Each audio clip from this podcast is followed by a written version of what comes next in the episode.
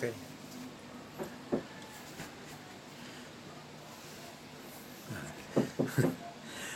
Ah, magandang hapon mga kapatid.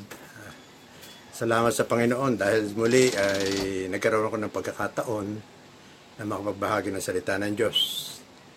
Ganun pa man, ah, bago tayo mag-umpisa, manalangin niya muna tayo.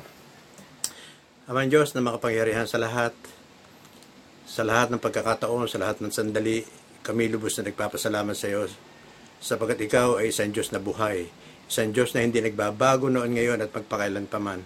At sa kabila ng lahat ng mga nagkaganapan, di lamang din sa Pilipinas, kundi halos sa buong mundo, ikaw ang patuloy na nagbibigay ng patnubay sa bawat sa sa amin. Maraming salamat, Panginoon, sa kalakasan, maging sa wisdom na patuloy na pinagkakaloob mo sa amin.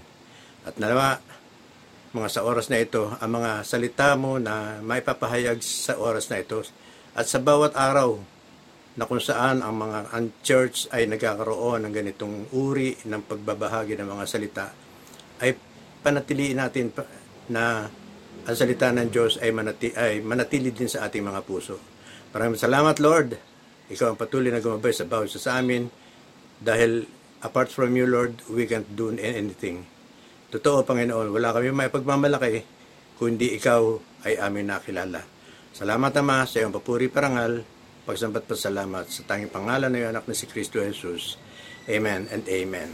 Okay.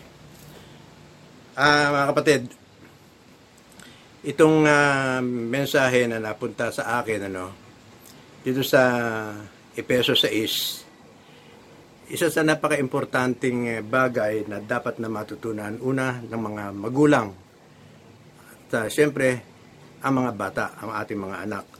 Sapagat dito talaga magsisimula kung paano magkakaroon ng isang magandang relasyon ang mga ang mga pamilya. At dito rin magsisimula yung pagbuo ng isang katauhan ng mga mamamayan na unang-una ay may takot sa Diyos, pangalawa, yung pagsunod, pagdisiplina, yung pag, paglaki ng mga batang ito ay magkakaroon ng kabuluhan, hindi lamang sa sarili nilang buhay, kundi mismo para sa ating bansa. Na ito rin ang hinahanap ng Panginoon. Ano? Ngayon, magsimula tayo. No? Dito sa chapter 6 ng Epeso 1 hanggang 3, ito ang assignment ko eh. verse 1 hanggang chap, uh, verse 3. Ano? Ang sabi rito, mga anak, sundin ninyo ang inyong mga magulang alang-alang sa Panginoon, sapagat ito ang nararapat. Igalang mo ang iyong ama at ina. Ito ang unang utos na may kalakip na pangako. Ganito ang pangako. Ikaw ay giginhawa at lalawig ang iyong buhay rito sa lupa. Napakaganda. Napakaganda. Kaya lang, kung ang mga isinulat na ito dito sa Biblia, no, sa Epeso, ay hindi masusunod ng at ng mga magulang sa, para sa kanilang anak, ano, hindi magagaroon ng maganda resulta. Unang-una, ah, kapag ka naturuan o nadisiplina ang isang bata ng hindi ayon doon talaga sa kalooban ng Diyos kung paano magkakaroon ng masang yung mabuting paglaki ang batang ito ay baliwala yung pagpapalaking ito ano? Sa pangalawa naman kung halimbawa naman ang pagdisiplina o ang pagpapalaki sa batang ito ay umaayon sa salita ng Diyos at umaayon doon sa kagandahang asal, magkakaroon tayo, madadagdagan, dadami ang mga tao, sa, hindi lamang sa Pilipinas, na talagang masasabi nating may, meron silang mga magandang ugali, magandang kaisipan, na hindi nagkakaroon ng mga panlilinlang o sari-saring kasamaan. Ano? Ah...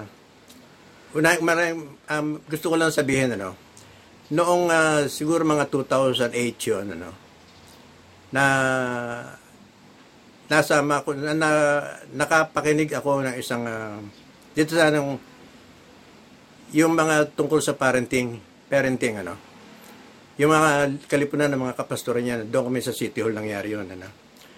May sinabi ng isang speaker namin ang bata, ang sa baby, ang baby ano, kapag ka halimbawa ipinanganak na, sa atin para sa atin, yun ang simula ng taon niya. Pero ang katotohanan, sabi nga niya, nasa sinapupunan pa lamang ang baby, bumibilang na siya ng araw, ng buwan. At pag, pag uh, isini, isinilang na siya, considered na one year na siya, isang taon na siya. Dahil doon nasa sinapupunan siya, siyam, ah, siyam na buwan yan, di ba? Siyam na buwan na nahandoon siya. Ngayon, paglabas niya, considered na one year na siya. Pero hindi yan ang panuntunan dito sa atin. Pagka pinanganak, isang araw lang siya. Pagkaraan isang taon, isang taon lang siya. Pero sa katotohanan, ayon doon sa speaker na yon, is parang totoo dahil kasi nga may buhay na siya doon sa sinapupunan pa lang. Meron na siyang isang taon doon na ginugol siya at paglabas niya doon magsisimula ang pangalawang taon, tatlong taon, apat na taon. Ngayon, ang tanong, ah, kailan ba dapat na disiplinahin? Anong taon ang bata bago disiplinahin ng tama ha? Yung tamang disiplina, hindi yung mabagsik na disiplina. Ayon sa kanya, ah natatanda ako maganda eh, maganda ang, ah, ang forma eh. Ang bata, ang sa baby, kapag ka isinilang na hanggang tatlong taon, apat na taon, ipakikita mo talaga yung pagmamahal, pag-ibig, pagmamahal, pag-aruga, gano'n, ano. Pero meron ng mga bata naman na kapag ka tuntong pa lamang ng tatlong taon, iba na, dalawang taon pa nga lang kapag, ka, di ba, meron mga bata, meron mga sanggol na yung controlling spirit nila, yung kinokontrol ng mga magulang nila, iiyak na iiyak yan hanggat hindi nila nakukuha yung gusto nilang gawin, gusto nilang sabihin. Yung unang taon, talagang da, iyak na iyak yan dahil kasi maramdaman. Hindi natin alam kung siya may sakit o merong o nagugutom. Ano. So, doon sa unang taon na yan, talagang lahat pag iyak niyan, aligagana ang magulang. Aligagana, dahil bakit umiiyak? Ngayon, pagka nasa dalawang taon na yan, iba na yan, iba na ang batang yan. Ah, kapag ka umiyak yan, yung nakaugalian niya na ibinibigay, lahat ng gusto niya, ibinigbigay ng tatay, ng nanay, ano, higit sa lahat ng lola, kapag ka itong bagay na ito, idinadaan niya sa iyak pagka hindi niya nakukuha. Iyak na iyak yan, iyak na iyak, ano.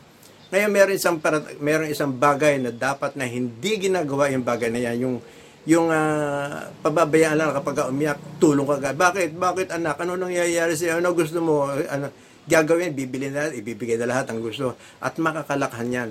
At pagdating ng tatlo, apat na taon yan, batang yan, naku, walang gagawin kundi umiyak na umiyak hanggat hindi na ibibigay sa kanya yung kanyang gusto. Amen. Ngayon, sa ating ngayon, ano, yung sabi nga, yung una, yung verse 1 nito, ano, sabi rito, ah, mga anak, sundin ninyo ang inyong mga magulang alang-alang sa Panginoon sapagkat ito ang nararapat. Totoo yan. Yan ang nararapat. Sundin ng mga anak ang kanyang mga magulang.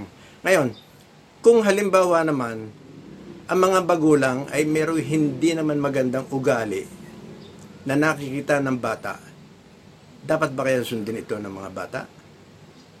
kayo, kayo ang sumagot dyan, ano? Ngayon, ah, ang forma, ganito. Dito sa mga anak, sundin ninyo ang inyong mga magulang alang-alang sa Panginoon sa ito nararapat.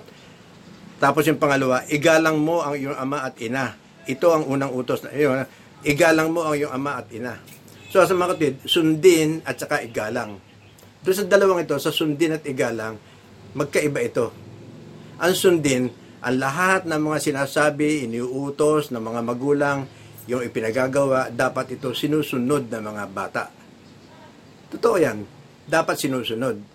At doon makikita ngayon ang mga kaparaanan o doon makikita ngayon yung unti-unting paglaki ng bata. No? Ngayon, kung halimbawa ngayon, ang mga magulang naman, uh, kasi doon magsisimula ang disiplina. Eh. Ngayon, kung ang bata ay didisiplinahin naman natin ng puro galit, puro mura, at marami pang bagay na na hindi ka nais-nais ng bata na na yung learning lesson nila kasi merong discovery period merong discovery period ang bata pag tatlong ng tatlong taon yan marami na natutuklasan ng batang ito at sila tuwan-tuwa karaniwan naman merong mga magulang na Huy, ang galing ng aking anak, sinungaling na. Kasi tinuturuan. Sabi, sige, murahin mo yan, murahin mo yan, murahin. Pagka nagmura yung bata, tinuturuan pa nga ng ina. Pagka nagmura, ay, naku, kakatuwa, ang galing, galing na anak ko, sinungaling na, sinungaling na. Yung gano'n, ano. Merong mga magulang na ganyan at marami ako nakitang ganyang mga ina at lola. Ngayon, doon sa bagay na ito, no, sabi nga, pagka dinidisiplina mo sa tamang bagay ang isang bata, kalakip dito ang pag-ibig, ang pagmamahal. Kapag ka halimbawa nagagalit ka naman, at meron talaga mayroong mga magulang naman na hindi talaga makayanan yung kapag ka yung, yung kakulitan, talagang meron mga batang makukulit. At ah, hindi ako na, na- naniniwala ako na merong mga magulang, merong ama, ina, gano'n, ano, na kapag ka ganoon na yung bata, yung apo nila o yung anak nila, talagang binubulyawan, nagagalit na ano, no. Ngayon, kapag ka doon sa mga ganoong pagkakataon, papaano ba dapat natin gawin bilang magulang? Dapat, kapag ka gano'n, tapos sabihin mo, anak, tatawagin mo, yayakapin mo, imu- aamuin mo. Pagkatapos, tatanong mo ngayon, bakit, alam mo ba kung bakit ako nagalit sa iyo? Kung bakit kita nasigawan? Sabihin mo, pero may pag-ibig. Sa mga tweed, ang pagdisiplina sa anak, kinakailangan may kalakip na pag-ibig. May kalakip na pag-unawa. At huwag na huwag, to ha, huwag na huwag mong ah, kagagalitan ang bata ng labis-labis na kung saan masisira ang kanilang loob, masisira ang kanilang takbo ng isipan nila, masisira yung kanya kasi mga bata lalo-lalo na pagtuntunan ng yung ah, age ng pagdisiplina, yung 6 years old.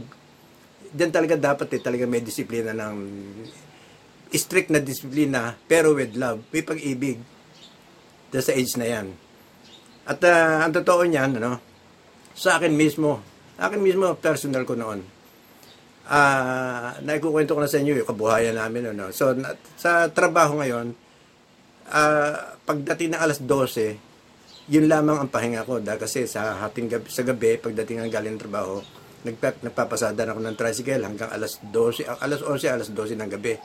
So pagdating ng alas 12 ng tanghali, doon ako na iidlip doon sa eh, ngayon doon doon na sinasabihan ko yung mga anak ko, yung tatlo kong anak na tsaka yung si Sister Letty noong panahon yon o, pabayaan nyo muna, midlip muna ang tatay nyo kasi pagod yan. O, ganun, ano. So, ganoon, eh pagdating doon sa ganun panahon yon doon naman naglalaro ng todo-todo yung, yung mga anak ko. At doon sa paglalaro nilang yon eh yung bahay namin para intensity 7 pagka yung naglatakbuhan na sila. So, nagagalit ako. Pinapalo ko sila. At alam niyo, pamalo ko. Unang-unang palo ko sa kanila, isang daliri. Ito, pilantik na ganoon sa kanilang puwitan. Sabi ko sa kanila, huwag niyo na ulitin. Pagka inulit niyo, dalawang daliri. Hanggang sa ganoon. At talaga, isang buwan, dalawang buwan, tatlong buwan, tapos magkakaroon ng isang ganoon sa pagkakataon na, na, na yung bang nahando na iritang-irita ako, pinalo hanggang sa umabot ng tatlong daliri. Nung umabot ng tatlong daliri, huwag niyo nang hintayin na maging apat na daliri na ang, ang ipalo ko sa inyo. Talagang magbuhat noon, talagang naging maayos na maayos itong mga anak na ito. Maayos na maayos, walang, walang ma, ang, ang, ang kasiyahan doon sa bahay, yung ah, paglalaro nila, talagang pati kami, nakikipaglaro din sa kanila, taguan, yung maliit na bahay namin, ganito, taguan. Pati ako lumalabas doon sa sa bintana namin, nakabitin, doon ako nagtatago sa gilid noong noong dinding namin. So ganun, nagkaroon na relationship itong mga anak ko at saka kami mga magulang niya. Nagkaroon ng relationship at ang pinagmamalaki ko, doon sa pangyayaring ito, itong tatlo naming anak na ito, simula pa noon kabataan nila, bata hanggang sa naging teenager, silang tatlo ang magkakaibigang matalik. Magkakapatid na magkakaibigang matalik. At yung relasyon nilang tatlong ito, yun hanggang sa panahong ito. Hanggang sa panahong ito, kapag ka ito nakita-kita na, hindi titigil ng kwentuhan. Walang tigil na kwentuhan hanggang sa kami ay magkikahiwa-hiwalay na. Ganoon pa rin, halakhakan, kwentuhan, masayang masaya. So, nabuo ang isang relationship doon sa pamilya namin ng napakaganda. At ang isang isa pa, no, ah, sabi rito, yung igalang mo ang iyong ama at ina. Ano? Ito ang unang utos na may kalakip na pangako. Ganito ang pangako, ikaw ay giginhawa at lalawig ang iyong buhay rito sa lupa. Ngayon yung una na lang tatalakayin natin, no? yung igalang mo ang iyong ama at ina. Yung paggalang nito, no, makukuha rin naman ito sa pakikipag-usap sa, magul- sa mga bata. Eh. Igalang mo. Makukuha yan, makukuha yan. Ah, sa Pilipinas, dito lang natin makikita yung ugali ng mga bata sa kanilang ina, magulang, sa mga matatanda, sa nakatatanda. Yung pagmamano.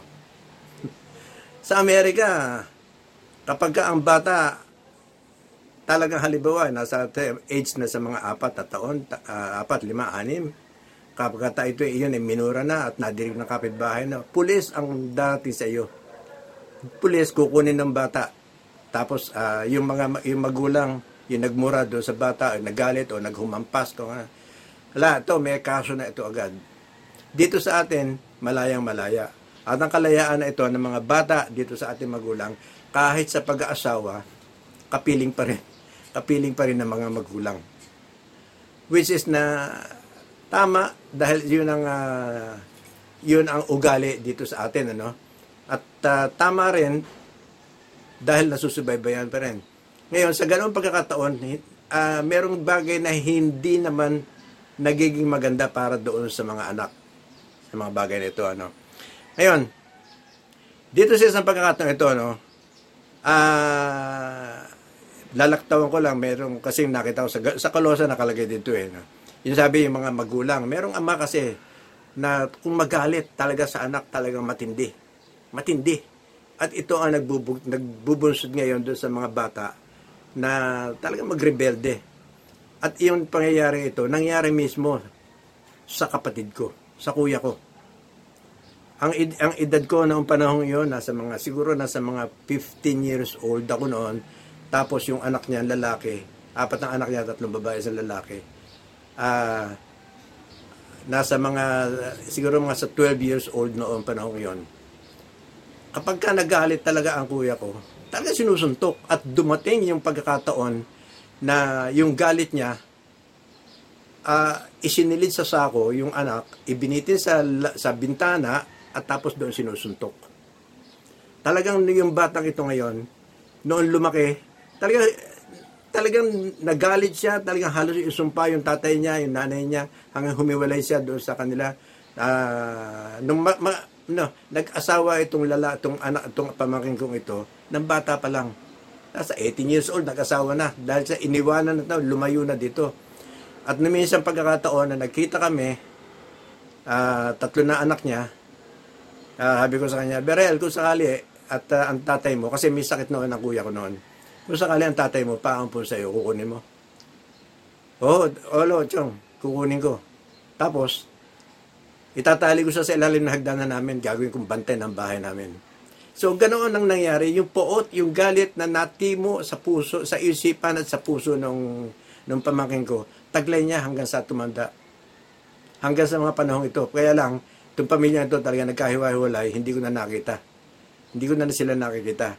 Ganun pa man, ah, ito mga pangyayaring ito, no, talagang it, ah, sa maraming pagkakataon, talagang minsan na, na- meron ako mga bata, kabataan na nakakahalubilo ko. Ipina, talagang yung mismo inilil, ipinangangaral ko. Talaga ipinangangaral ko yan. Ano? At sa mga pagkakataon ganon, nakikita ko naman na merong mga kabataan talaga na maganda namang ang pagpapalaki sa mga magu- ng mga magulang. Ano? Pero meron naman mga kabataan sa nakikita ko sa panahong ito, lalo-lalo na yung mga nakikita ko naglalakad sa karsada, barkadahan ng mga kabataan, mga 12 years old, 13, 14, talagang kung magsipagmura, matindi. Talagang matindi talaga ang bumurahan pag ano, kung ano-ano pa talaga. Talagang ako, eh, minsan sinasabi ko, ano pang klaseng mga magulang ito? Dahil kasi itong mga batang ito, kailanman, hindi nila matututuhan itong mga nangyayari, ginagawa nila ito, kung hindi nakikita sa kanilang tahanan. Kaya merong kwento noon, di ba? Yung isang bata, ah ah, ano, parang ah, sinaway ng isang pulis, kinuha, hinuli, dinala. Ano pangalan mo? Demonyito ho. Nagulat yung mga pulis. Bakit di ka? Ano, pang, bakit demonyito? Kasi ko, ang ta- ano pangalan ng tatay mo? Demonyo ho. Eh, nanay mo? Demonyita. Bakit? Saan ka ba nakatira? Eh, sa impyerno ho. Oh, ganon. Ngayon, ah lumaon na napag-alaman ngayon na yung mag-asawa lagi nagmumurahan, lagi nag-aaway, sari-saring gulo, sari-saring hanggang sa sasabihin ngayon ng lalaki na kung makalayas na nga sa impyernong ito, pur demonyo, tab demonyita ang nakikita ko rito. At tapos pag alis ngayon mumurahin din ng babae, yung lalaki, lumayas ka na, demonyo ka, so on. Ano. So yun ang nakalakhan noong bata. At marami pa rin pagkakataon na kung ano ang nakikita ng bata doon sa kanyang tahanan, ito rin ang nangyayari. At madalas nisasabi ko rin doon sa sa church mismo, sa kalalakihan, sa kababaihan, ano, Paano bang, bakit ba ang mga bata, ang maliit, maliit pa lang, talagang mga bata pa lamang, natututo ng manigarilyo. Natututo ng uminom. Iyon ang nakikita ko sa nilang ama. Meron kasing ama. Meron kong na- kilalang ganito eh. Meron isang ama. Ang edad ng anak niya is 11 years old. 10 to 11, ganoon. Pabibili ng sigarilyo. "O, Anak, bumili nga ng sigarilyo. Sindihan mo na tuloy. So, pupunta naman, bibili ng sigarilyo, pasisindihan. Siyempre, itong bata, ah, habang naglalakad patungo ng bahay, hinihitit yung sigarilyo dahil kasi baka daw mamatay. At yun, halos araw-araw nangyayari. So, namihasa. Kaya, yung bata ngayon, kapag wala yung ama, kumukuha ng sigarilyo doon sa lalagyan. Naninigarilyo na. So, maraming bagay na pagkakataon na talagang ah, ang ah, paglaki sa ayos, sa tama ng isang bata, doon makikita ngayon kung papaano siya pinalaki ng kanyang mga magulang. At sa church, nakikita ko na marami tayong mga bata rito na maganda, maganda ang pag ang kanilang pagsibol, ang kanilang paglaki. At naniniwala ako na ang mga magulang dito sa CLF ay talagang ma, maalaga, mapagmahal sa kanilang mga anak at nahandoon yung kanilang pagtataguyod ng gusto. Sa Manila, sa Manila rin sa mga sa, sa ating mga magulang ano. Tayo sa ating mga magulang, ang unang pangarap nating mga magulang, yung mapagta- malaki natin na ating mga anak, mapagtapos ng pag-aaral. No, no, no, di ba? Ngayon, sa akin, sa sitwasyon ko, noong panahon yun, na itong mga anak ko, siyempre, mga mga dalaga na to, noong panahon yun, nag-aaral na sila. Eh, undergrad ko pa lang, nasa mga third year, gano'n, third year sa college na ganito, ano. Itong isa kong anak, parang nagpapahiwatig na gusto na mag-asawa. Ngayon, eh, nasa abroad ako noon. Ngayon, sinabi ko sa kanila, kasi sinabi sa akin nung, nung ni Sister Letty noon, parang nagpapahiwatig na gano'n. Ano. Ngayon, hinintay mo ko. Nung umuwi ako, kasi madali na, magbabakasyon na ako noon eh. Nung pag-uwi ako rito noon, sinabi ko sa kanila noon, sa kanilang tatlo, ah, sa inyo ka ako, ano, kung gusto ninyo mag-asawa, huminto na kayo ng pag-aaral. Ngayon, kung talagang gusto ninyo, mag-aral muna kayo. Mag-aral muna kayo. Pagkatapos, makapagtapos kayo. Pagka nakapagtapos na kayo, at nakuha nyo na yung diploma nyo, kinabukasan, mag-asawa na kayo. Alam nyo kung bakit?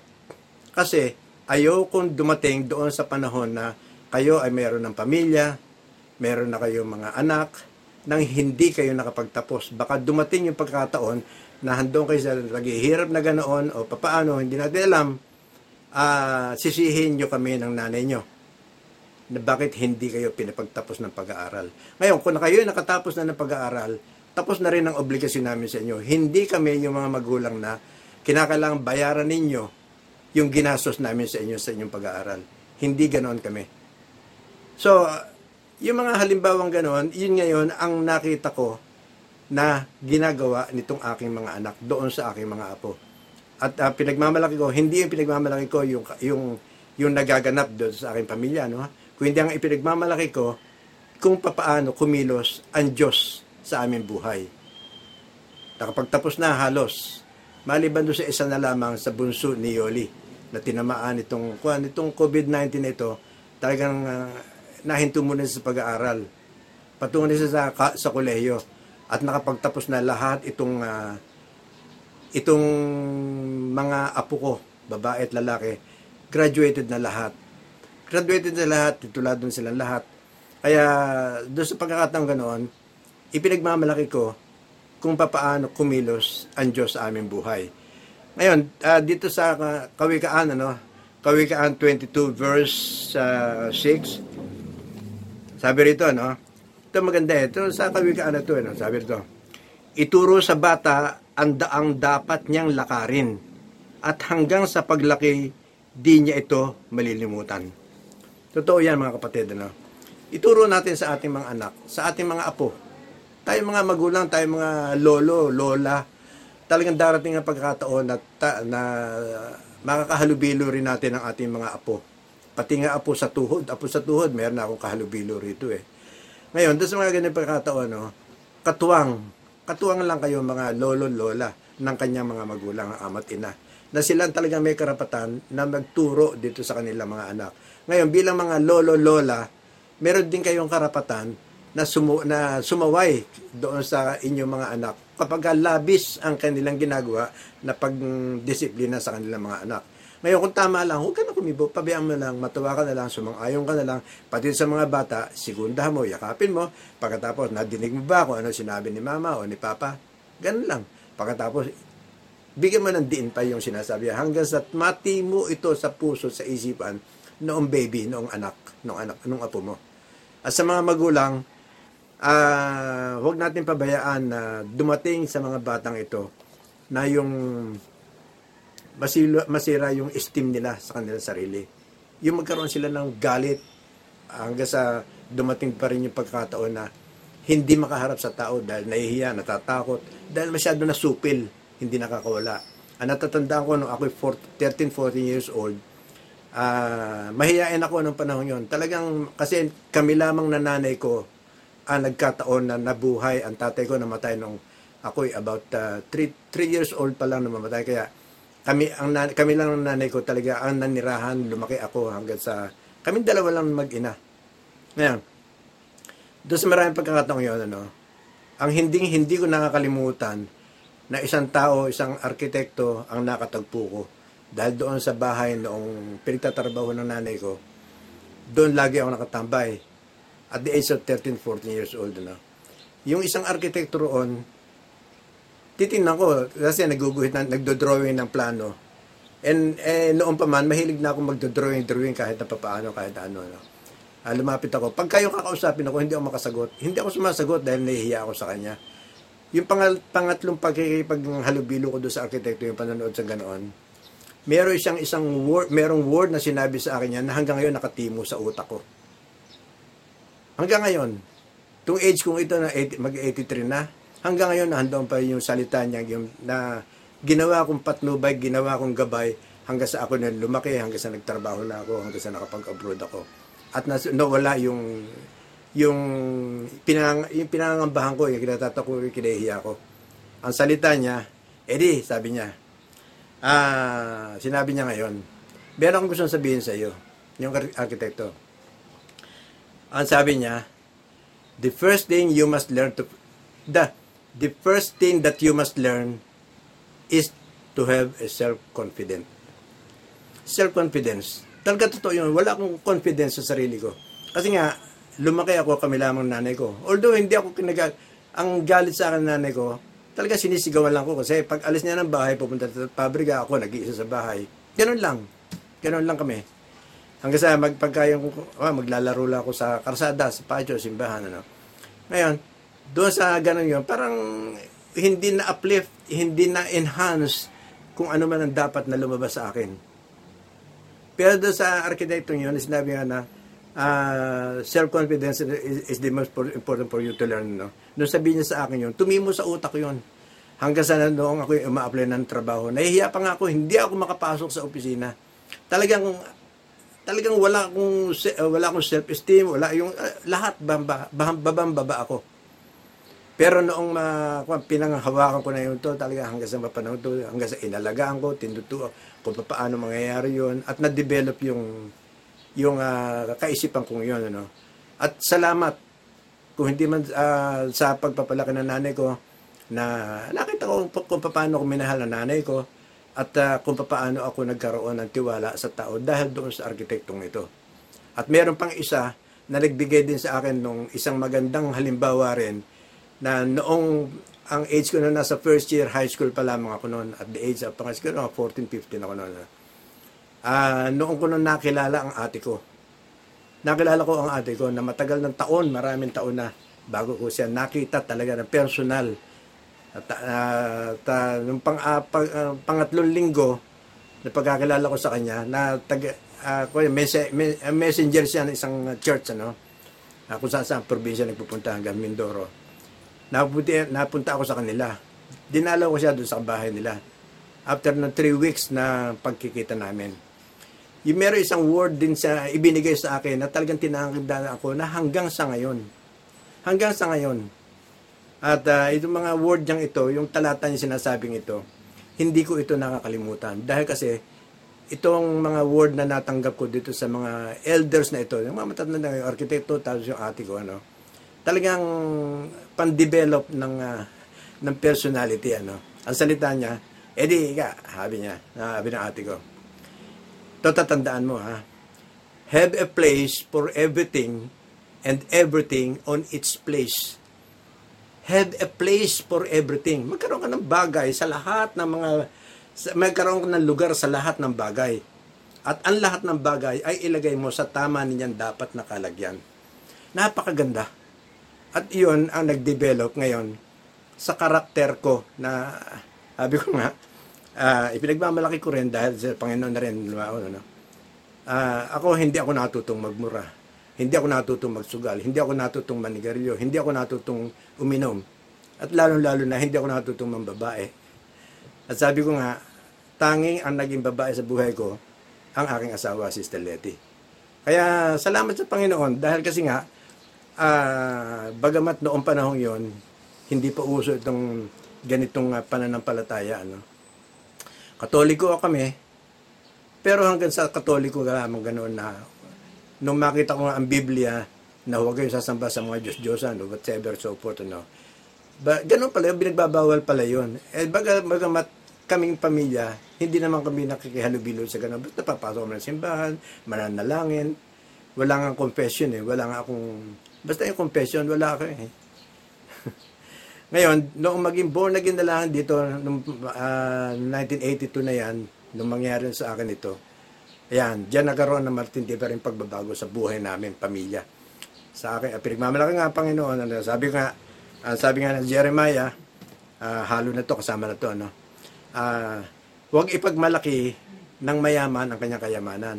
Huwag ipagmalaki ng matalino ang kanyang katalinuhan. Huwag ipagmalaki ng malakas ang taglay niyang kalakasan. Kung kayo meron dapat ipagmalaki, ang ipagmalaki ninyo ay ang nakilala ninyo ako na si Yahweh.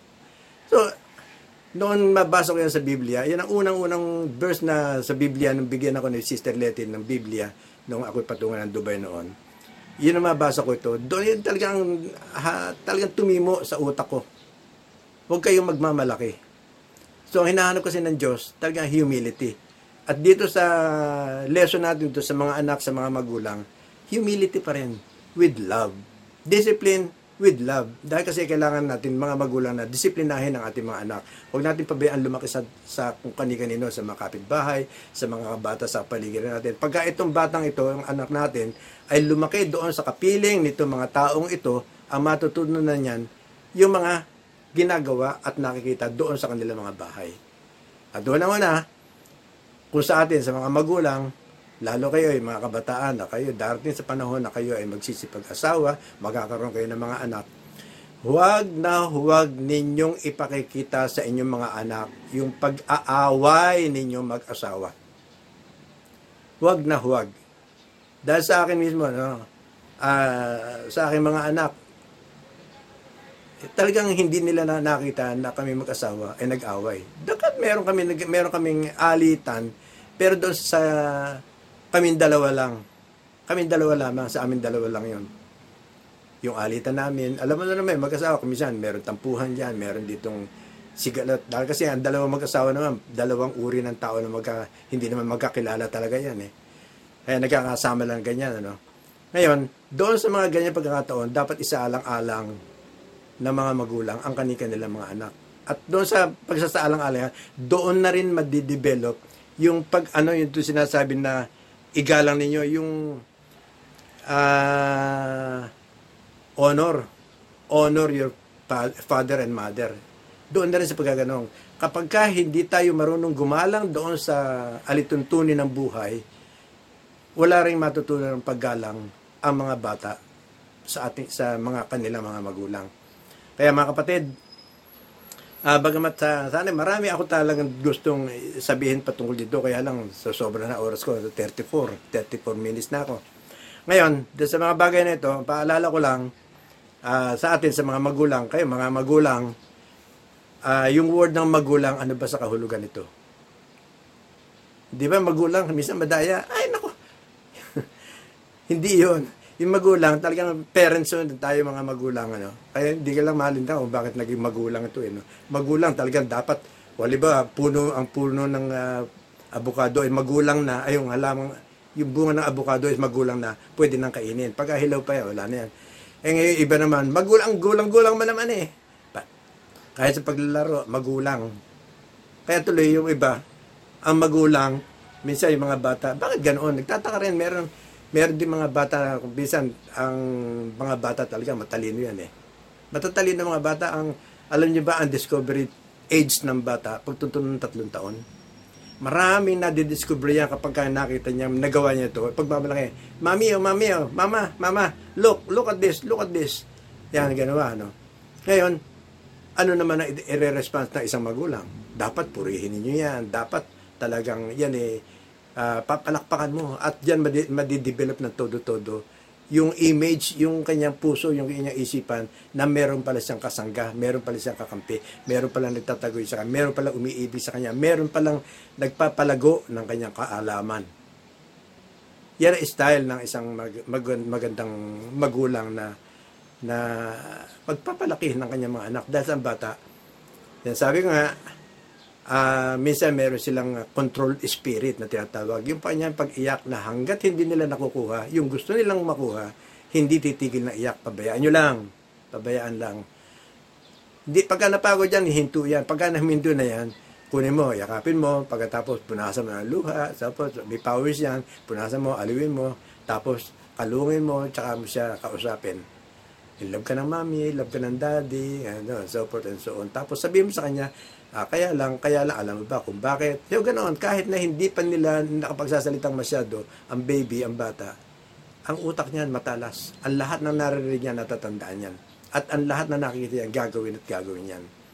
Kaya mga kapatid, uh, unang-una, maraming salamat dahil sa pagkakataong ito at naniniwala ako na ipagpatuloy natin ang ating mga ginagawa para sa Panginoon at nakikita ko rin na talagang pagpapalain niya. Pagpapalain niya ang bawat isa sa atin at ang bawat pamilya. Basta, ingatan lang natin ang ating pananampalataya sa panahong ito na alam niyo ba, nakabasa ko ngayon kagabi na pinag-uusapan sa Israel na yung uh, third temple ay gagawin this 2021. Kaya lang, ang forma parang doon din sa Dome of Rock Nako, sabi ko sa kanila, sa loob-loob kasi sa, sarili ko lang kasi nababasa ko eh. Malamang sa hindi mangyayari. Dahil kasi nga, doon sa Revelation, nakalagay doon. At, at binigyan ako ng panukat niya, ng isang anghel no, at sinukat.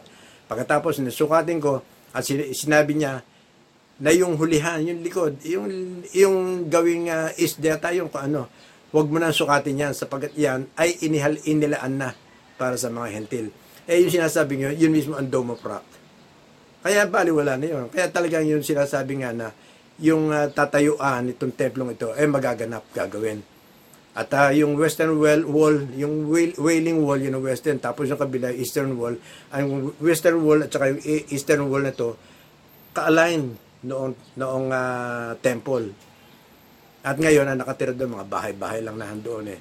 So, no, sabihin niyo ganoon, nung sabi 2021, baka gawin na rin itong third temple at doon sa kwento, eh, hindi papayag, hindi uubra. Dahil sa yung Rock na ito, yan ay isa sa pinakabanal na templo ng mga Muslim. At yun ang pininiwalaan nila na kung saan inialay si eh, si Ismael na ang katotohanan si Isaac doon sa bato. Andoon na rin. Ganun pa man, eh, okay, anyway. Uh, salamat. At naniniwala ako na kayo mga magulang hindi yung magulang na mandaraya, kundi talaga magulang na hinug na at uh, hitik na hitik sa bunga sa pananampalataya at higit sa lahat yung pag-ibig. Amen. Manalangin tayo. Aman Diyos, maraming maraming salamat sa kapahayagan ng iyong salita. Salamat din, Panginoon, for the wisdom that you had given to us. Ikaw ang patuloy na kumilos sa aming mga buhay at dulutan mo ang ng Diyos na your healing, miracle healing power ay patuloy dumaloy hindi lamang sa sa church ko hindi sa buong Pilipinas, O God, sa lahat ng mga may karamdaman, ikaw ang humipo sa kanila, Panginoon.